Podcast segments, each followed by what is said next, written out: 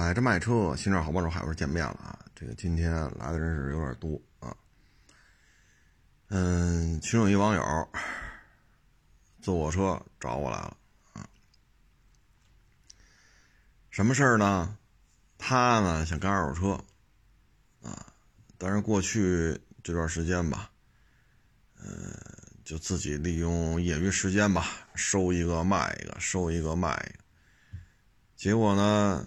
弄了几辆车啊，弄得不怎么样啊，然后就是很长的时间才卖出来这几辆车啊。只要按照车行来算的话，房租人工这赔死了这得啊。但是就是还是想啊，还是想干二手车，也有足够的这种维修的经验啊。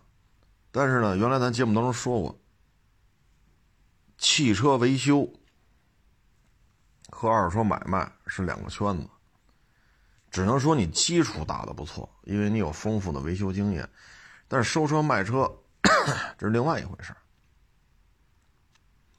你要对这台车新车的价格走势有一个预判，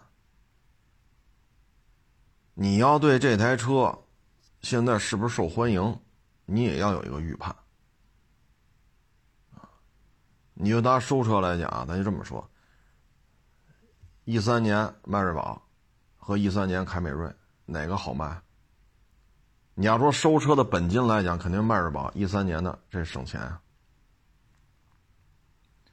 那你一三年的凯美瑞肯定比一三年的迈锐宝贵啊，那咱手里没钱，那肯定捡的便宜的收。但是车况差不太多的情况下啊，凯美瑞就比这迈锐宝好卖的多，这个跟你汽车维修没关系，你明白这意思吗？差距是在这儿啊，差距是在这儿。你再比如说，你像这个高七、高八，高八上市之前你要收高七，那是店里没有高八，确实没摆着呢。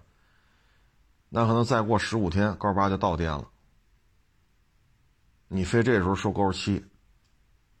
你从你维修的角度啊，原漆、原玻璃、原胎，一万多公里，全程电保，什么毛病没有？确实你说的都对，您这汽车维修这么多年了，但是这会儿收高七就得往下砸价了呀，对吗？因为假如说高八还有十天、十五天就到店，你现在收高七，你就得往下压价了，不压价风险太太大了。您说是不是这道理？那你要是二零年上半年收高七，那该怎么收怎么收。但你到了二零年下半年，高八马上上市了，你再收就必须压价了。这个跟啊，这个我会换变速箱油啊，我会换刹车盘刹车片，我会配正时，这跟这没关系。所以才会出现了说维修经验如此丰富啊，用了这么长时间就弄了这么几台车，卖的倍儿费劲还赔钱。啊，大车大车赔，小车小车赔，弄什么赔什么啊。那找我来呢，就是想做一个，就是问问怎么办，也要拍小视频啊。这事儿吧，我是这么看，第一，您现在对于车的了解跟普通老百姓不一样啊，您对于汽车维修啊，您这也有这么多年的经验。当然了，拉家带口嘛，上有老下有小，所以您现在说您这经验，您这技术啊，维修技术这已经是相当可以了啊，这不是一般的小工中工了啊。您这个这么多品牌对吧，这么多是吧，您都干过，这经验很丰富。我说结合现在这个薪资，结合现在您手里的资源，要我说您就别再收车卖车。我给他什么建议呢？就是您做直播去，跟家是吧？背景墙扯块布，往上一弄，你起个网名啊，然后你天天做直播。您先做个三个月，做个五个月啊，你先练练啊。您别拍那小视频了，您拍那小视频纯粹就是维修原理啊、机械原理啊、故障率高低呀、啊。我说现在这网上流行的是什么呀？流行是拍段子啊。今儿你看收一车，他爸爸要死了，就指着卖这车，卖车就付。你看我给多高的价格，别人这车他卖二十，我他妈二十万零五千收他，得了老铁们，二十万零六卖你们得了。其实呢，差十八万五收的，非得拍他妈这么一段。我说现在流行是这个，明儿再来一个，哎呦我操，又来网友，这卖车他妈要死了，他把这车卖了，卖车救他妈，然后这车你看啊，人家卖他卖三十，我三十万零三收的，得了各位了解，三十万零五您收走得了。其实呢这车二十七来的。我说现在流行是这个，我说我也干不了，你找我学来我也干不了这事儿，对吧？他说呢也想跟我这学，就像也拍啊，你看我这不是老拍个什么呃抛了家族史，我还拍过 G L 八 家族史，奇瑞 Q Q 家族史，陆巡家族史，对吧？三菱的这个速跑劲畅，进口劲畅啊，就现在港里的那个啊，我拍过好多这种家族史，这纯粹啊就是分享啊，就说你要跟我一样这么分享吧，你得有一前提，就是你得有足够的这个基础啊，这个基础在于什么呢？你看啊，我在短视频平台上发自己的车源发的很少，一个月也发不了几个，但是呢这买卖它是能运营的，为什么呢？我说您现在多少粉丝啊，那短视频平台啊，他说不到一百，我说不到一百万吧，你这么弄还行，我说不到一百个，我说就别拍了，别拍了，我也看了，我说你别拍了，要么你也拍这段子去，今儿收一车，好家伙，这网友他媳妇要死了，卖车救媳妇啊，要么你也这么拍去啊，要么您啊就跟家练练直播得了，每天晚上回家说一钟头，有人看没人看你先练着，练仨月，然后怎么办呢？五六七八你练三个来月，到九月份你要找车行谈去，我上你车行做一大销售，那我在这做直播，我不要你一分钱，但是我帮你直播卖出去了，一辆车你给我提多少？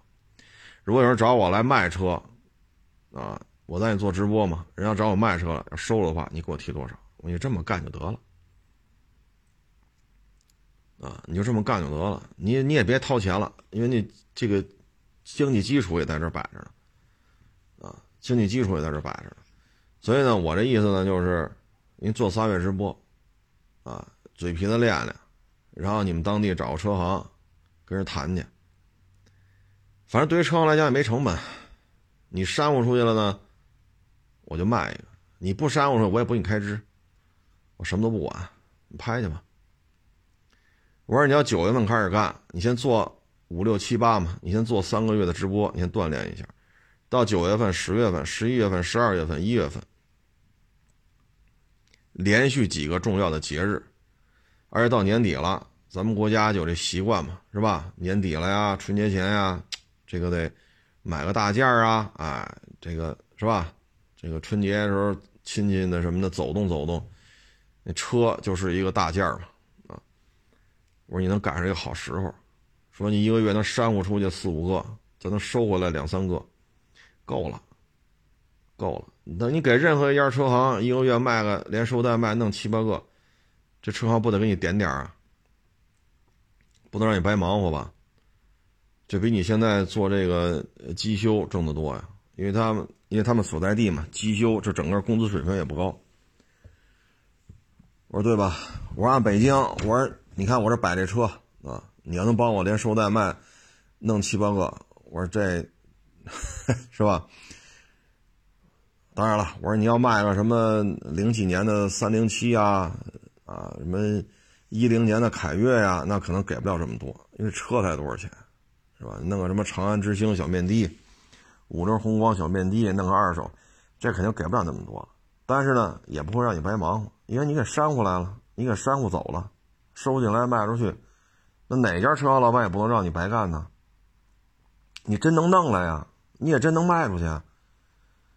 我说你就这么干就完了，啊，别再投钱了。因为经济条件在这摆着了嘛，上有老下有小，又挣不了这么又挣不了多少钱，负担又重。我说这是今天给他提的建议啊，因为咱们没办法啊。我说你看我租这地儿多大一片，呵呵，你他妈多少钱，人工多少钱，什么都不干这一天成本多少，我什么都不干每天成本上千，没我不用打卡啊，我他妈愿意来来，不愿意拉倒，没人管得了我，因为我是发工资的，我不是领工资的。我可以牛逼哄哄的跟家待着，我就不来，你管得着吗？我可以这么横，这他妈一天一千多赔出去了，对吧？真赔啊！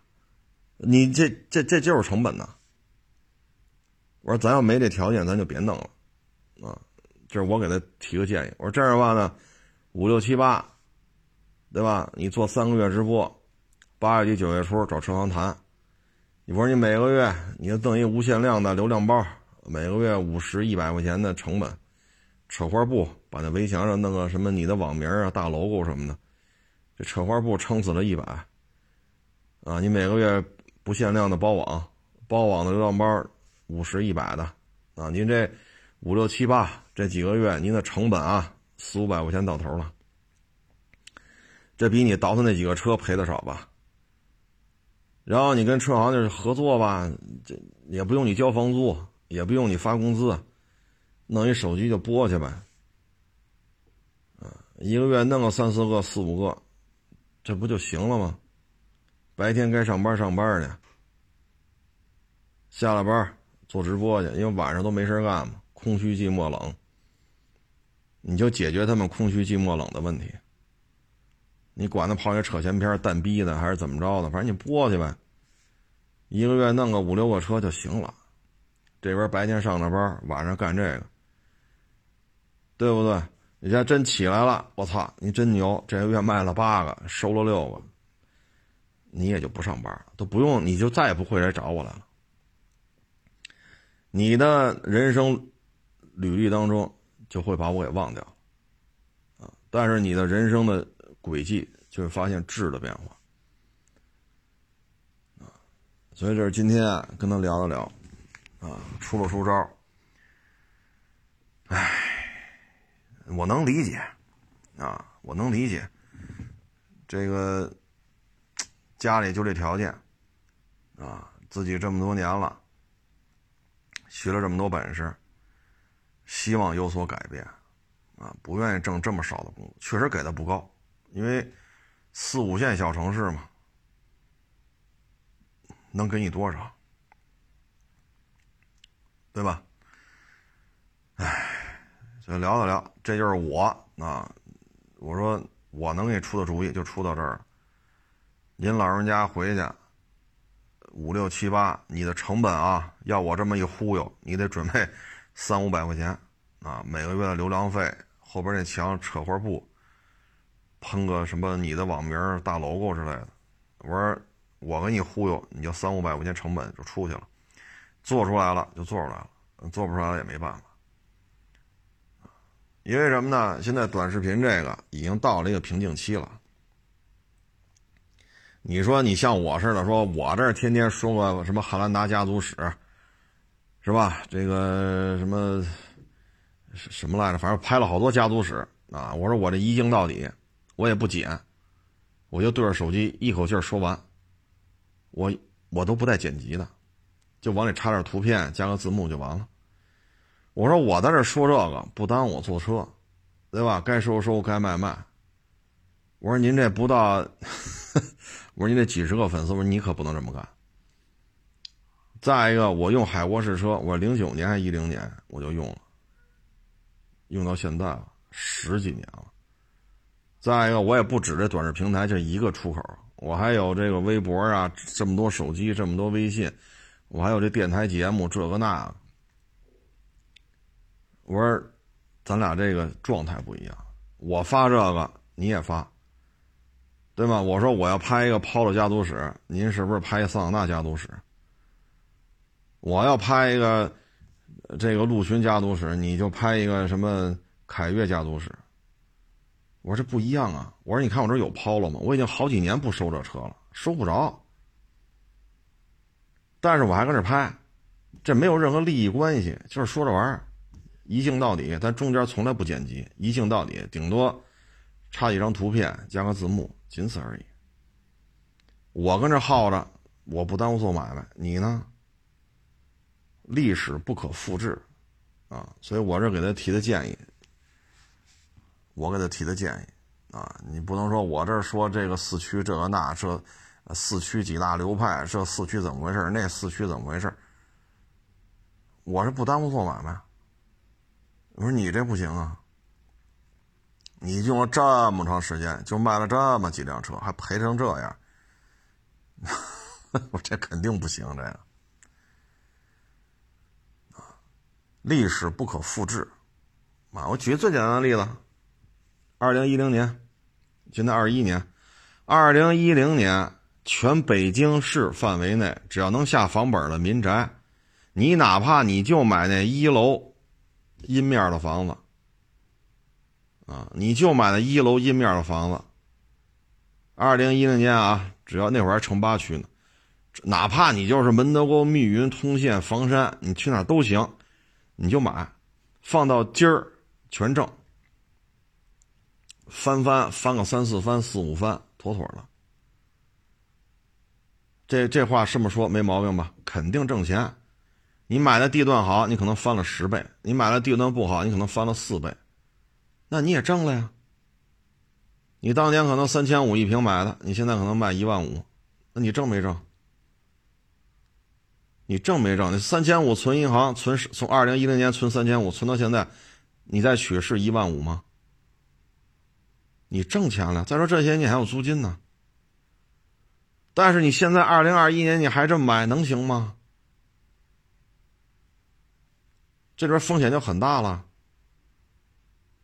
我说离他们那个工作地比较近的，就就相当于三线城市吧。我说那儿的房子还敢买吗？随时有可能往下掉。咱别说省会了，就三线城市，太贵的，说一万来块钱的也都不敢买了，随时可能往下掉。历史不可复制啊，历史不可复制。就现在似的，这要做电台这个那。我说我二零一零年我就在正经八板就在电台做节目，我做到今儿十一年到十二年了。我说我好几年前的时候我就能做到一周给四家电台录节目。你现在说啊，擦这海我这说怎么妈的什么呀，蛋逼蛋蛋逼蛋的，天天说一钟头，擦有鸡巴什么咱也上。那您就上，对吧？这是您的权利，你也录你也传。对吧？录制、转码、上传，就这点事儿嘛。这这只要识字儿，他就会干这点东西。这一教就会，这有多复杂？但是您别忘了，我已经做了十一二年了。你不能就看今儿，你那十一二年这付出怎么算呀？你现在在做十一二年，操，十二年之后，我肯定比你出息。我倒想说了，我操，十二年之后我还干嘛？我扛不了那么多年了，我早就不想干了，我他妈早就想退休了。你不用十二年之后跟我比了，我扛不到那会儿。再说了，现在这种社交媒体变化多快啊，多少媒体形式都消亡了。你就拿微博来说，原来有腾讯微博，有搜狐微博，又怎样？现在谁还记得？谁还记得博客？现在谁还看？谁还写？包括一五年，哎，我应该是一五年就有那直播平台每个月给我发工资让我做直播，我他妈拿着工资做直播呀。一五年吧，好像是一五年的事儿，要么就是一六年，我记记不清了。现在呢，早他妈没了。所以这种社交平台过眼云烟，你今儿再争第一了，操！你再过几年这平台都没了，争个毛啊！你再拿了吹牛逼，你就拿截屏，你看截屏啊，当年有这么个平台啊，我当年做的第三啊，他做的第六，我做的第五，有什么用？历史不可复制啊！说我天天这叨叨叨叨叨叨啊，我这指不定抽风我说什么呢？什么 Q Q 家族史。凯越家族史、比亚迪 F 三 家族史，你说我这有这车吗？没有，我也录，我也拍。我现在混到这份上了，我就可以天天跟这扯闲篇。我说奇瑞 Q Q 家族史，谁他妈爱看呢？我操，这 Q Q 买都买不着了，对吗？我这多少年不收这车了。我说你跟我一块学，你也跟我这学这扯闲篇。我说这历史啊不可复制啊，历史不可复制。您还是按我的建议，您拿出五百块钱，五百块钱预算了啊，五六七八做三个月，然后八月底九月初找人聊去啊，去车行聊去啊。这五百块钱成本应该不高吧？不会给您生活造成什么负担，这可以尝试一下。哎，反正不容易。看呢，反正这小伙子呢，也是有一颗上进心，也是有一颗愿意学习的心。但是呢，他在他那个小圈子里边，只能通过这个手机屏幕看，啊，他拍什么，他拍什么。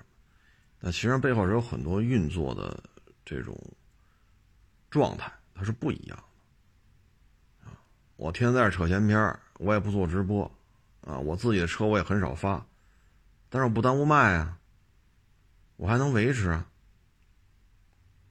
那你也按照我这么弄，我操，那您这车行要赔了钱，你说对吧？所以就全是做直播吧，你也不用交房租，你也不用收车，你也不用给人开工资，水电费也不用你管，卖出去就落点，卖不出去就算，反正就一一一百块钱一个月，包月的费用，你的成本不就一个月一百吗？这咱都负担得起，对吧？手机你说你做不做直播，不都有手机吗？所以咱负担得起，咱就干就完了。卖一辆是不是就远远你拿到的提成远远不止这一百块钱吗？孩子也小，对吧？这父母岁数也大，白天四天上班去，下午跑这儿或者晚上跑这儿做直播了。一旦这边有起色了，说一个月卖了十个八个了，你自己就会做出决断，不挺好的，是不是各位？我觉得我这主意出的没毛病啊。从短视频平台来看吧，这不是现在才有的，几年前就有啊，只不过现在做大了啊。这里边有很多新老交替，其实去年的时候吧还好，因为疫情防控嘛，全国上下居家隔离啊。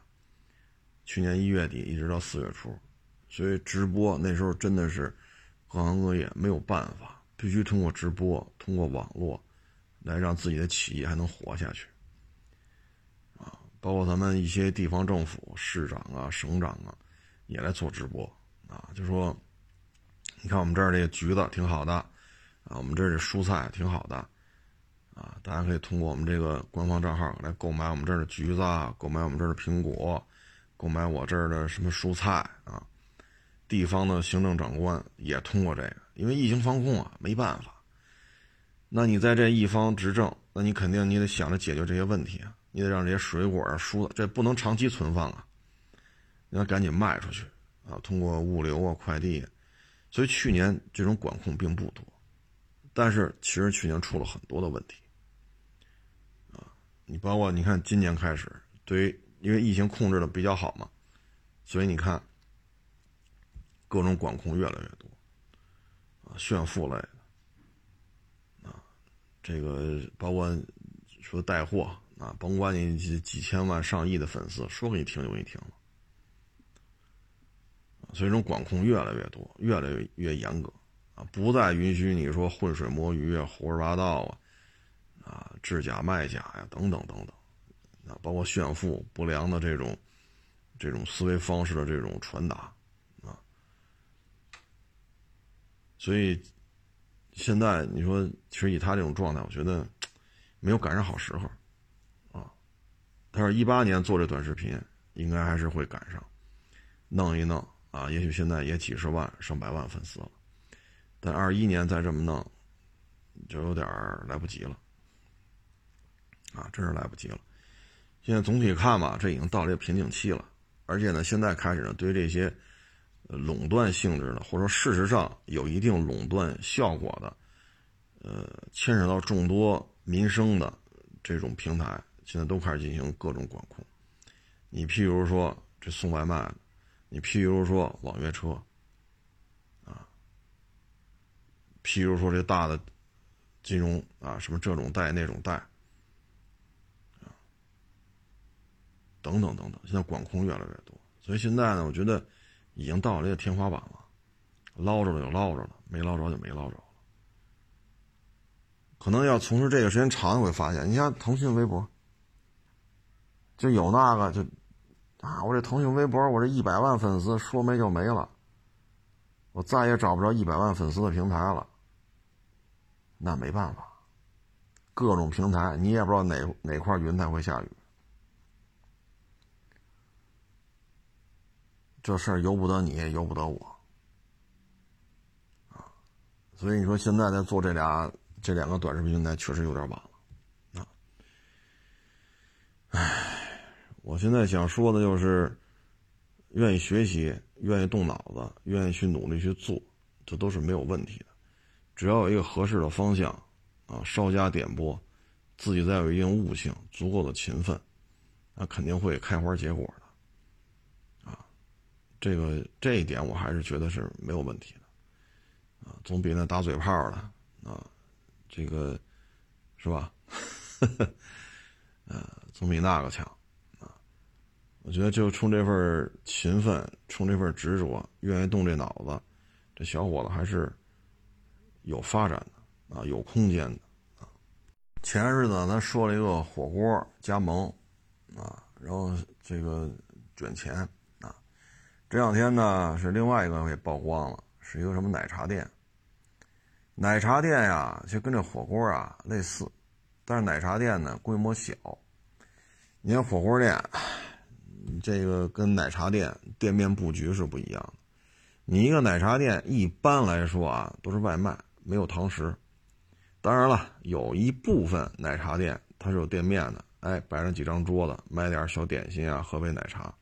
但大部分就是外外卖，没有堂食。所以呢，你做奶茶店的占地面积、房租、运营的这种投入成本都要低于火锅店，所以呢门槛更低，然后奶茶成本又比较高，啊，不是利润又比较高啊，所以呢就拿这圈钱。我原来节目当中说过，十几年前吧，当时，哎呀，那叫什么批发商，我都记不记不清名字了。我去那儿进什么去了？羊肉卷是什么来着？我我我记不清了啊，反正去去那儿问去，那儿就有那奶茶的批发。我一看就一小包，当时是跟我要多少钱了？五毛吧。他说没事儿，这挣钱五毛，开水一冲卖三块五，卖五块。好家伙，我说这玩意儿它里边那不还有什么珍珠什么的吗？哎呀，我一看这仓库，我再看这店面，好家伙，跟他妈卖水泥的区别不大。所以那是我第一次知道什么叫珍珠奶茶，但是我再也不喝这东西，太他妈假了，利润太高了啊，都是那种速溶的啊，都是速溶的。当然了，有没有真材实料的？有。但是这种比例并不高，你像这家就是，这奶茶店怎么让你弄啊？你像人火锅店，人家大明星三天两头跑这坐镇了，啊，一堆粉丝山呼海啸，然后发朋友圈发短视频，今儿请个名人了，明儿请个名人了，这足球圈了，这唱歌了，那是拍电影了，这是电视台的主持人，这是说相声的，那是演小品的，等等等等。店面里可热闹。那这奶茶店它没有堂食啊，那怎么办呢？雇人排队，你一来，嚯家伙，早上八点来排了四十多口子，中午来排一百多口子，晚上来排两百多口子，今儿来这样，明儿行，这投了，这店我投了，干，加盟费啊，这个那，这不是吗？这案子现在给点了，点了之后一看，七个亿，昨天。连给这奶茶做代言的那明星都出来道歉了啊，配合公安机关调查啊，深表歉意等等等等。唉，所以这个呀，就现在很多这个啊，就想做这个加盟的，那我这一直就说不能干，不能干啊！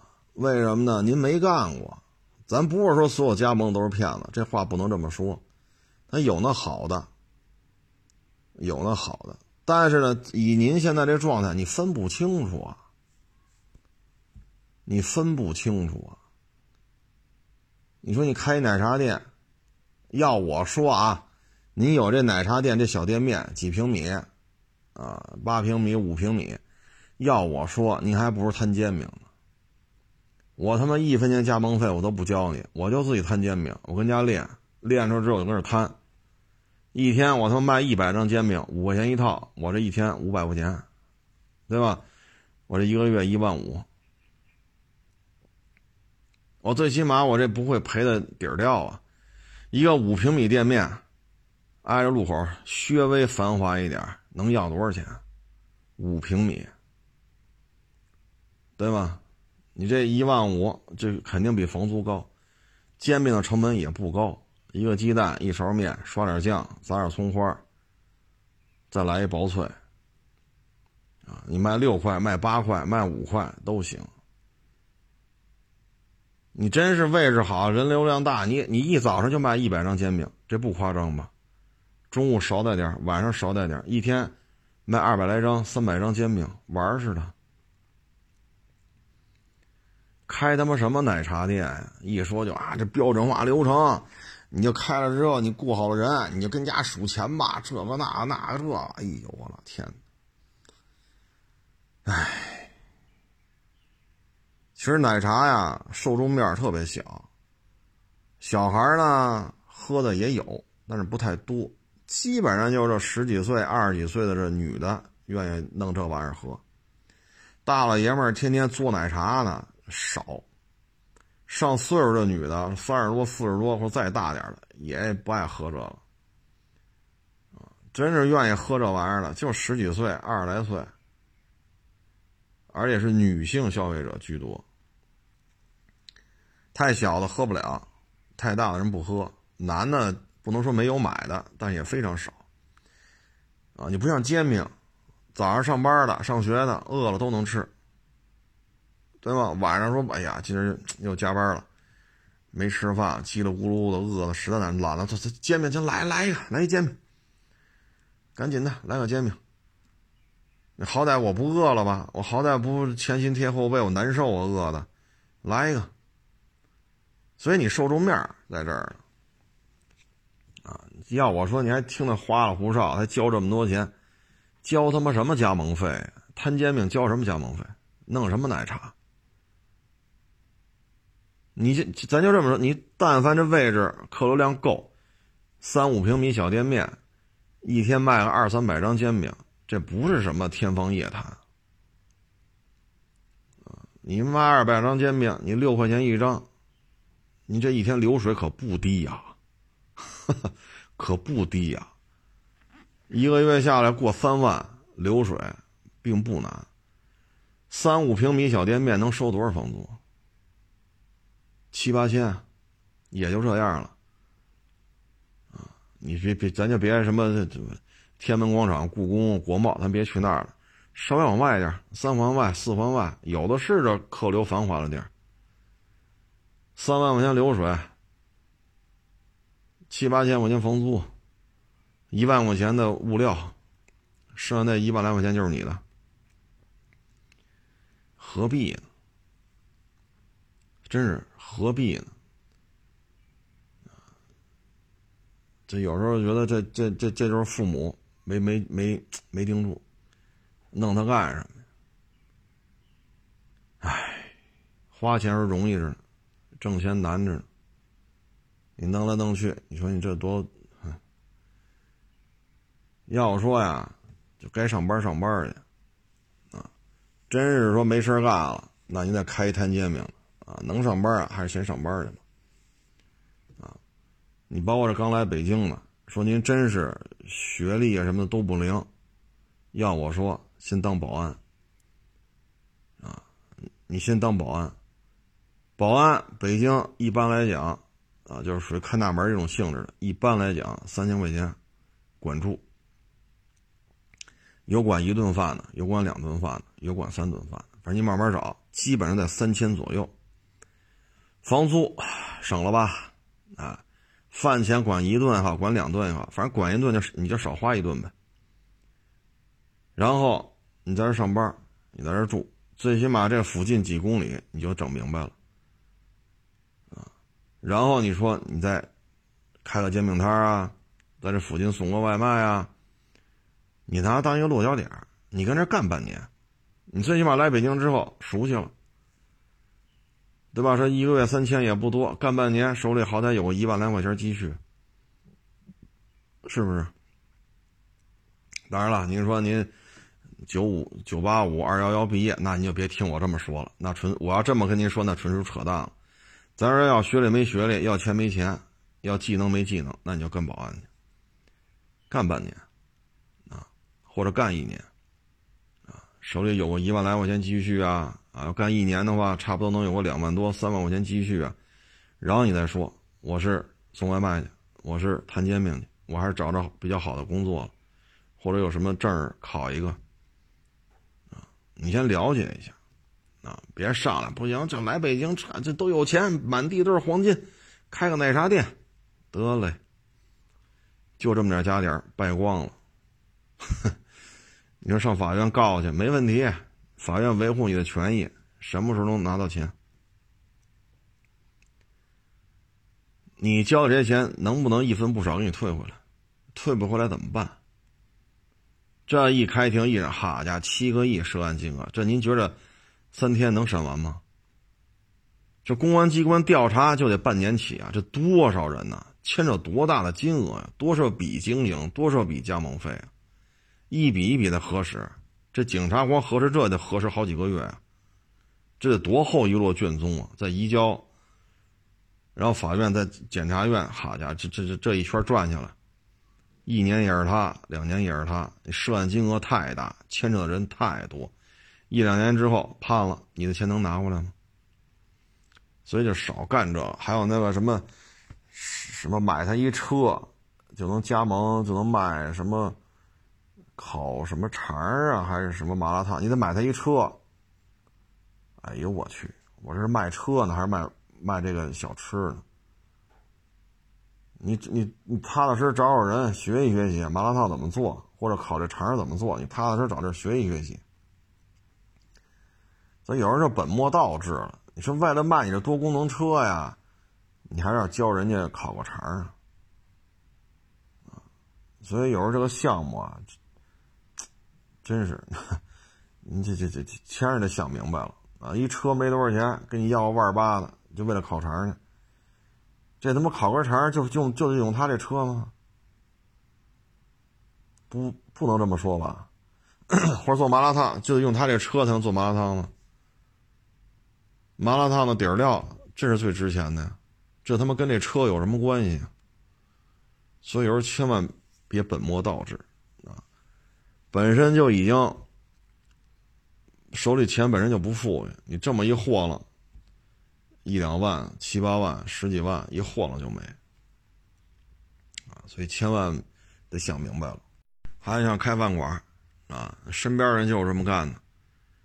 疫情最严重之前交的租金开的饭馆、火锅店，开到现在了才实现盈余，每个月能挣个几千块钱。你开它干什么呀？你就踏踏实实上班去吧。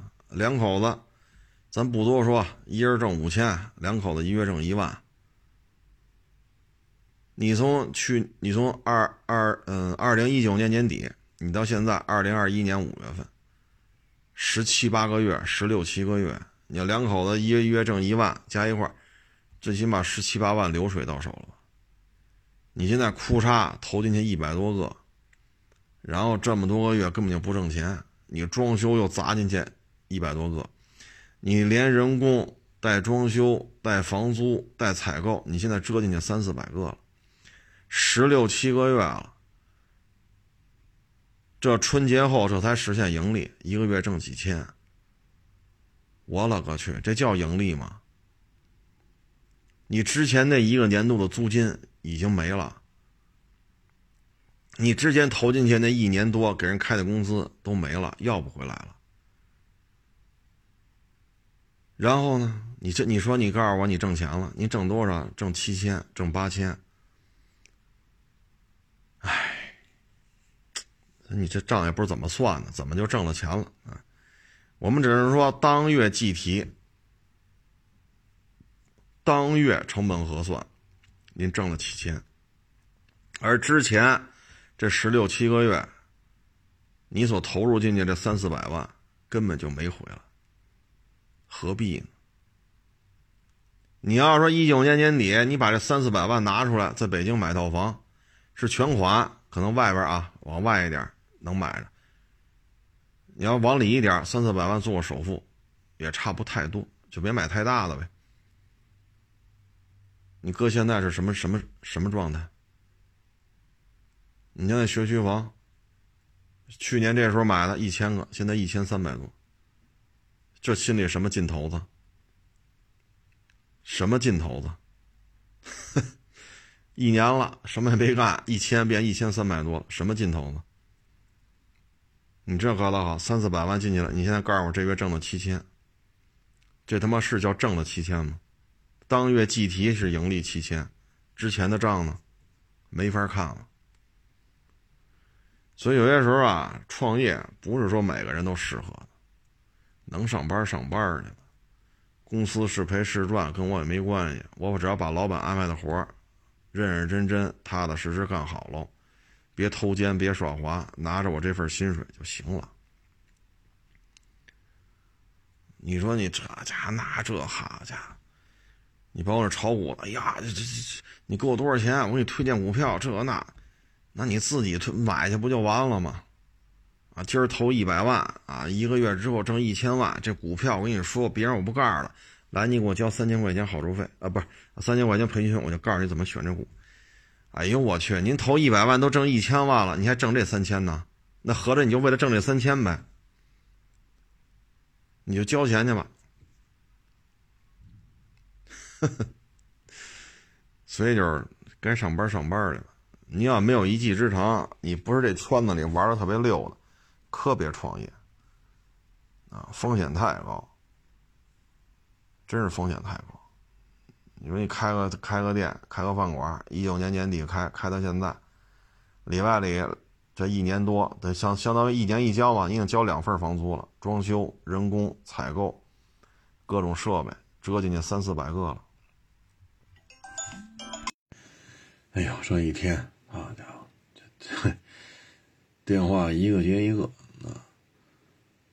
哎，这个最后咱再说这个特斯拉吧啊，特斯拉呀，现在呢，其实有一个案例，我觉得特有意思。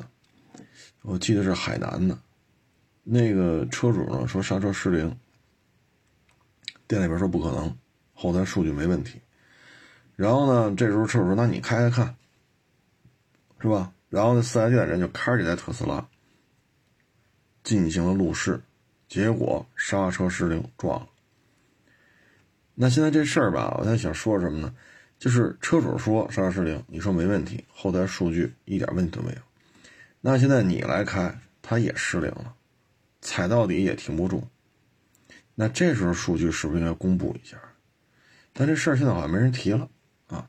所以我觉得这个现在特斯拉这刹车到底失灵不失灵呢？海南那辆车它的后台数据是值得一看的，如果都没有问题，那证明你这后台数据就是有问题的，因为你自己四 S店的人开它都失灵了，它都撞了，对吧？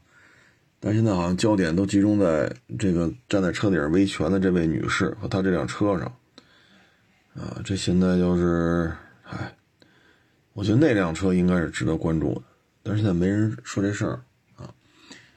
嗯，反正现在造车嘛，哎，这个，呃，谁现在谁都来啊，货拉拉啊，三六零啊，小米啊，啊，呃，这个车型啊，反正我们就看啊，画图纸啊，设计这车多大啊？是三厢车，是两厢车，是 S U V， 是 M P V 啊，然后外观内饰的形象设计，批油泥啊，然后一比多少，一比多少，最后批出一比一的了。呃，做各种风洞实验啊，然后做出时装车，它首先能开啊，然后能动啊，然后再这种再去做各种调整，然后这车能正式的上路行驶了，哎，做出一批来，东南西北春夏秋冬，这一圈下来做调整，第二年东南西北春夏秋冬再跑一遍，这就得需要，这就已经得三年以上了。然后回来再定了，定了之后再去撞去，啊，各种碰撞，各种速度，撞来撞去的。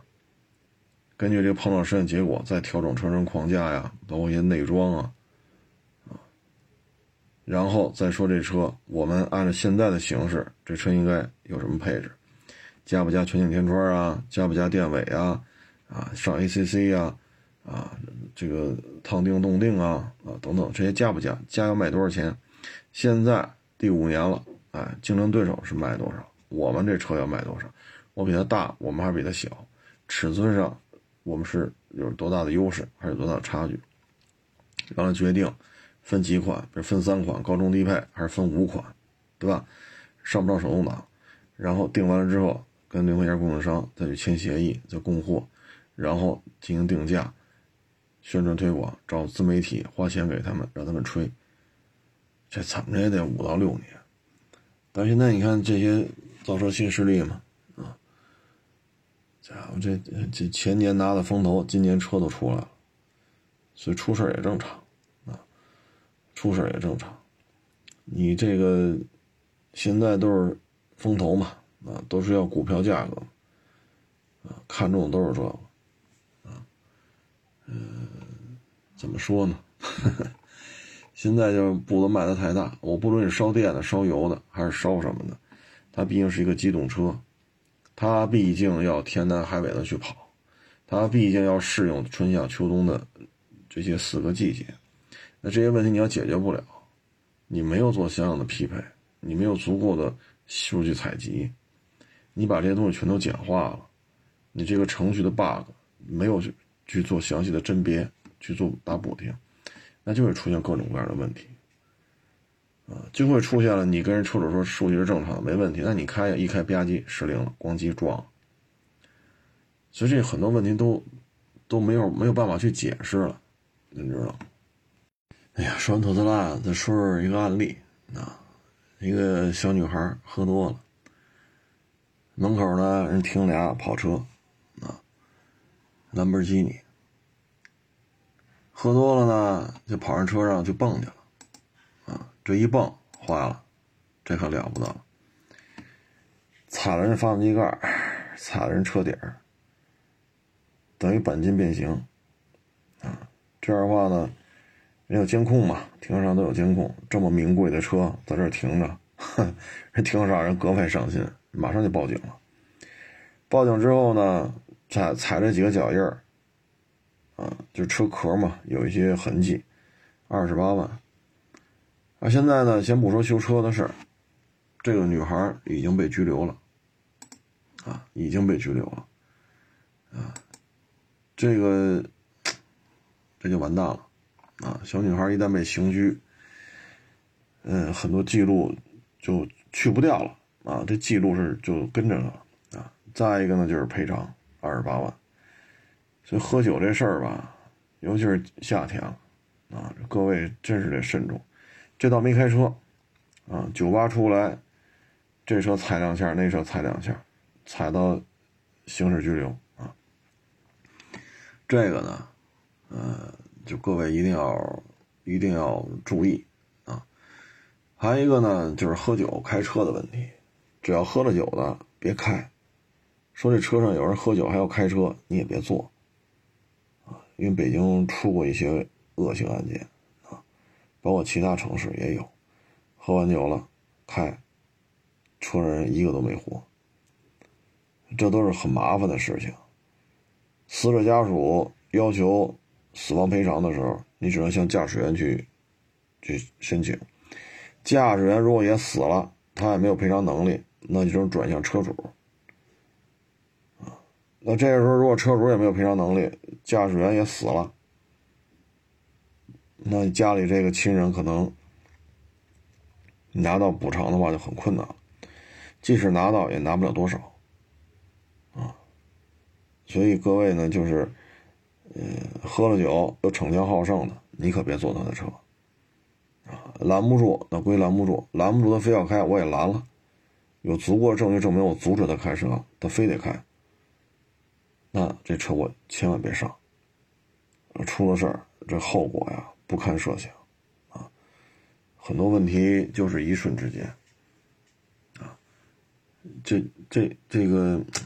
反正交通事故吧，没有什么说轻一点重一点，如果发生交通事故之前能想好了，能轻就轻一点，你这那感情好了啊，那每年交通事故是少死多少人，是不是？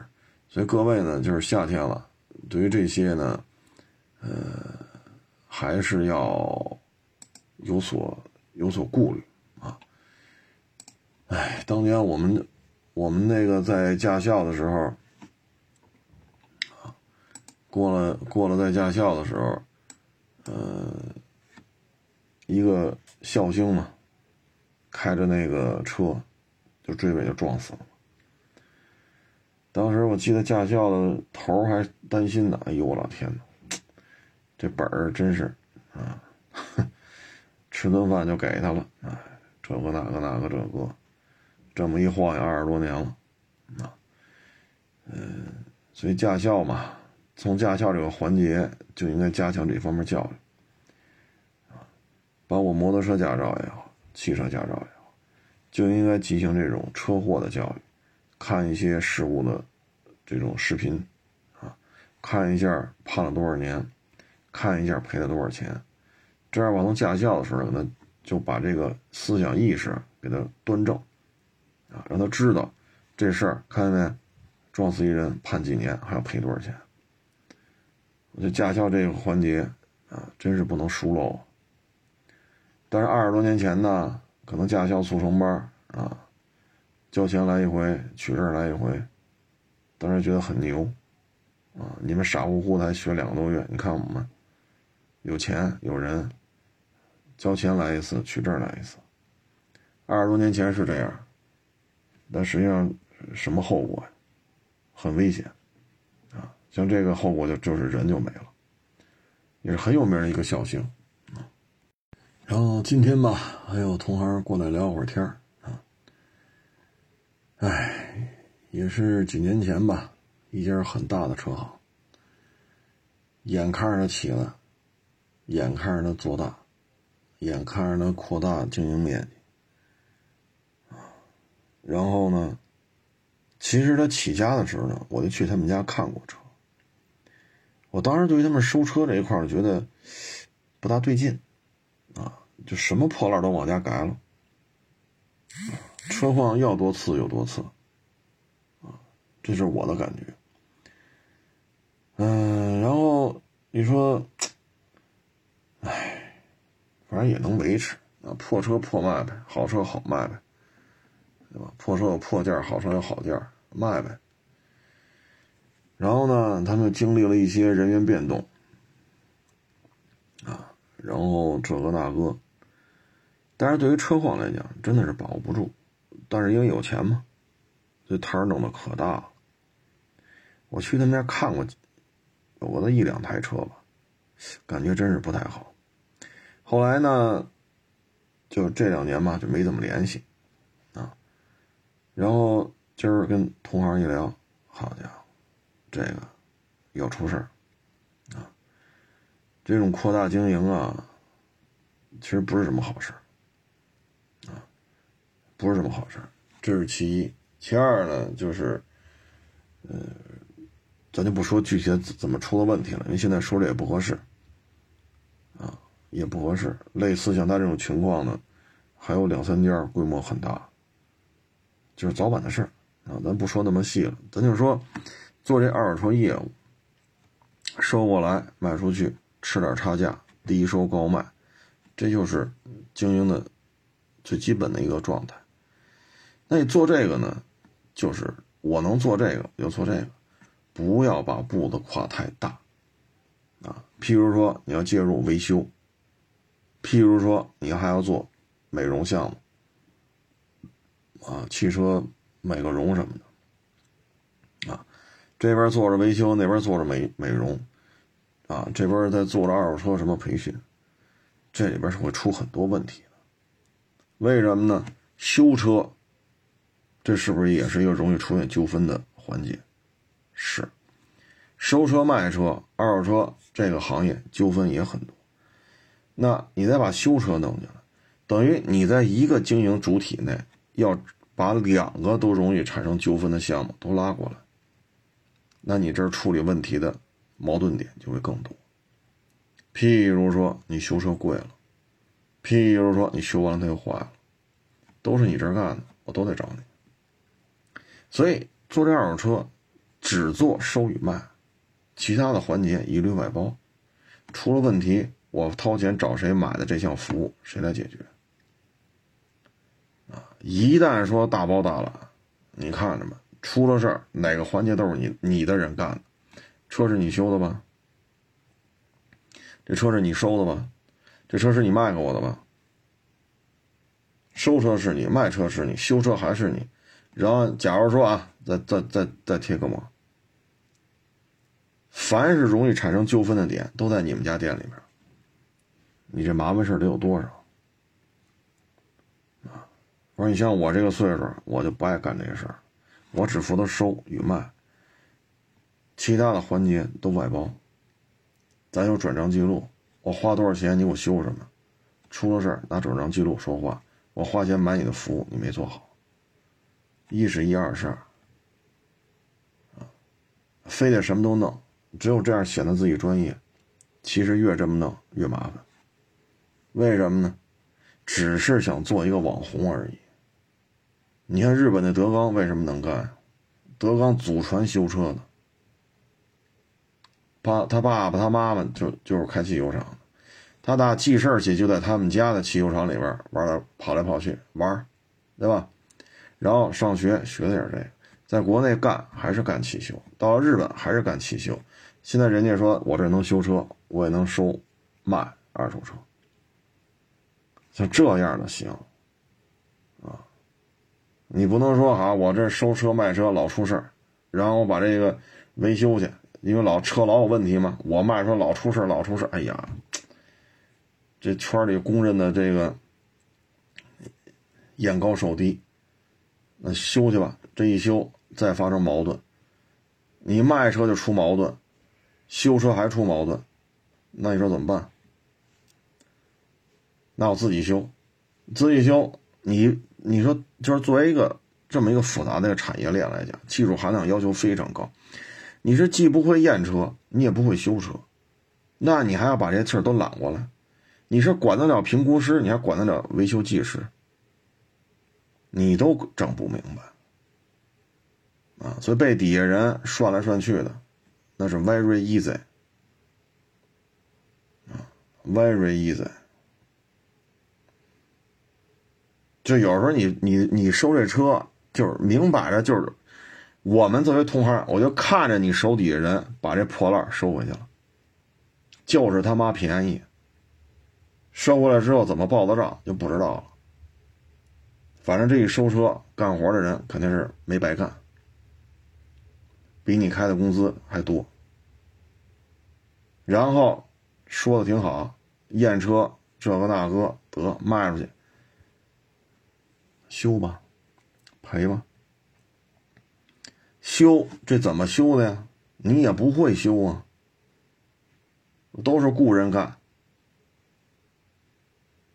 那这进货渠道你能掌控吗？你又掌控不了，自己又天天玩，怎么显得自己有钱就怎么怎么嘚瑟，怎么显得自己牛逼就怎么嘚瑟，打造一个倍儿牛逼的一个有钱人的这么一个人设，你店里的活管多少？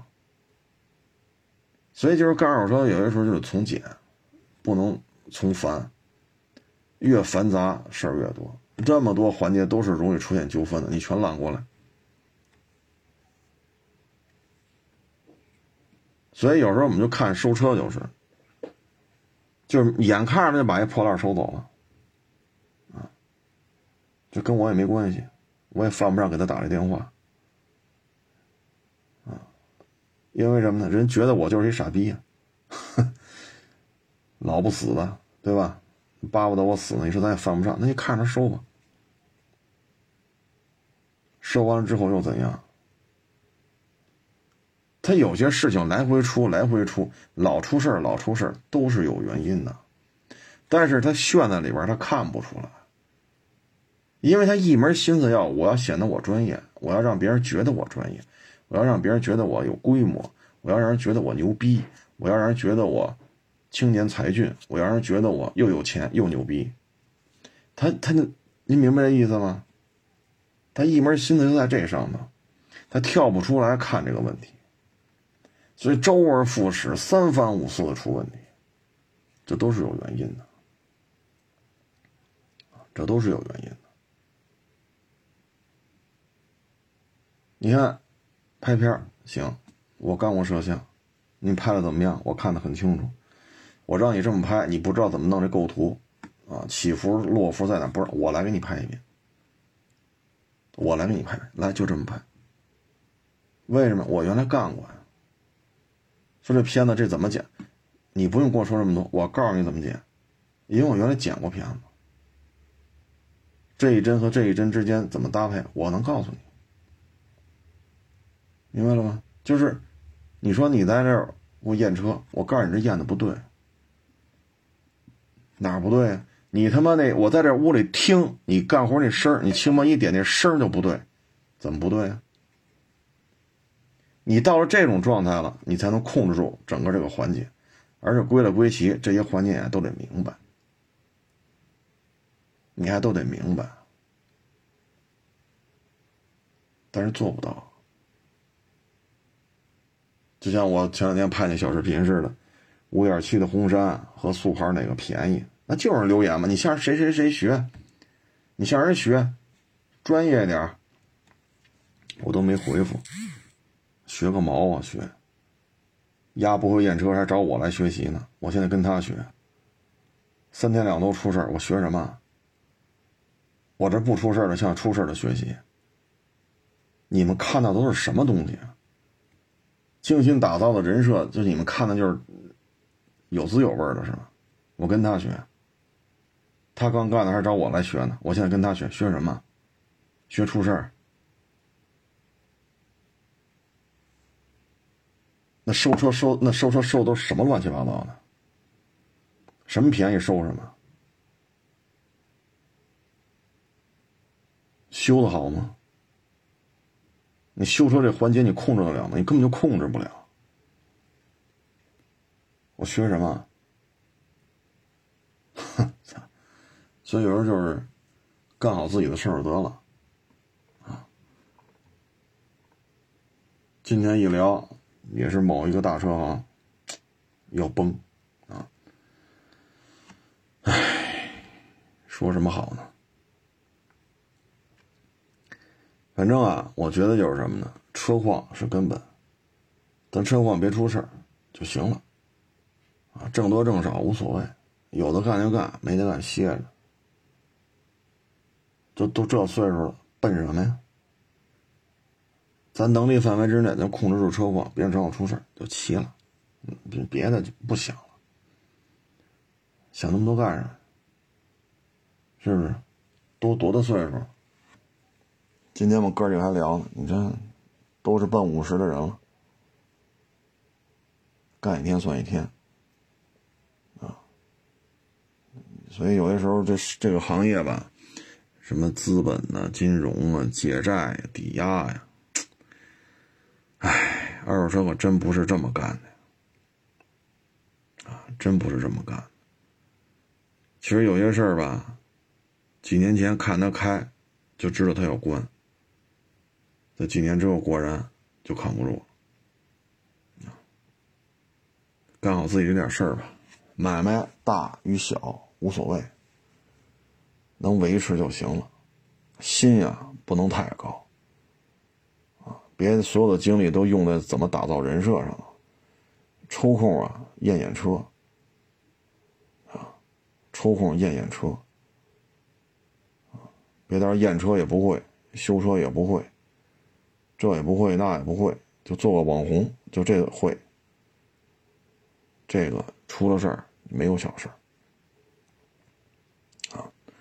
你你花他妈那么那么大精力当一大网红，网络能成就了你，网络也能淹死你，对吧？所以这东西，哎，干好自己的事儿吧。不论是干哪行的啊，开饭馆的，当老师的，当医生的，干装修的，做服装的，是吧？开幼儿园的，当警察的，啊，干好自己的本职工作，比什么都重要。呃，成了，谢谢大家支持，谢谢大家捧场啊！欢迎关注新浪微博"海阔试车手"公众号"海阔试车"。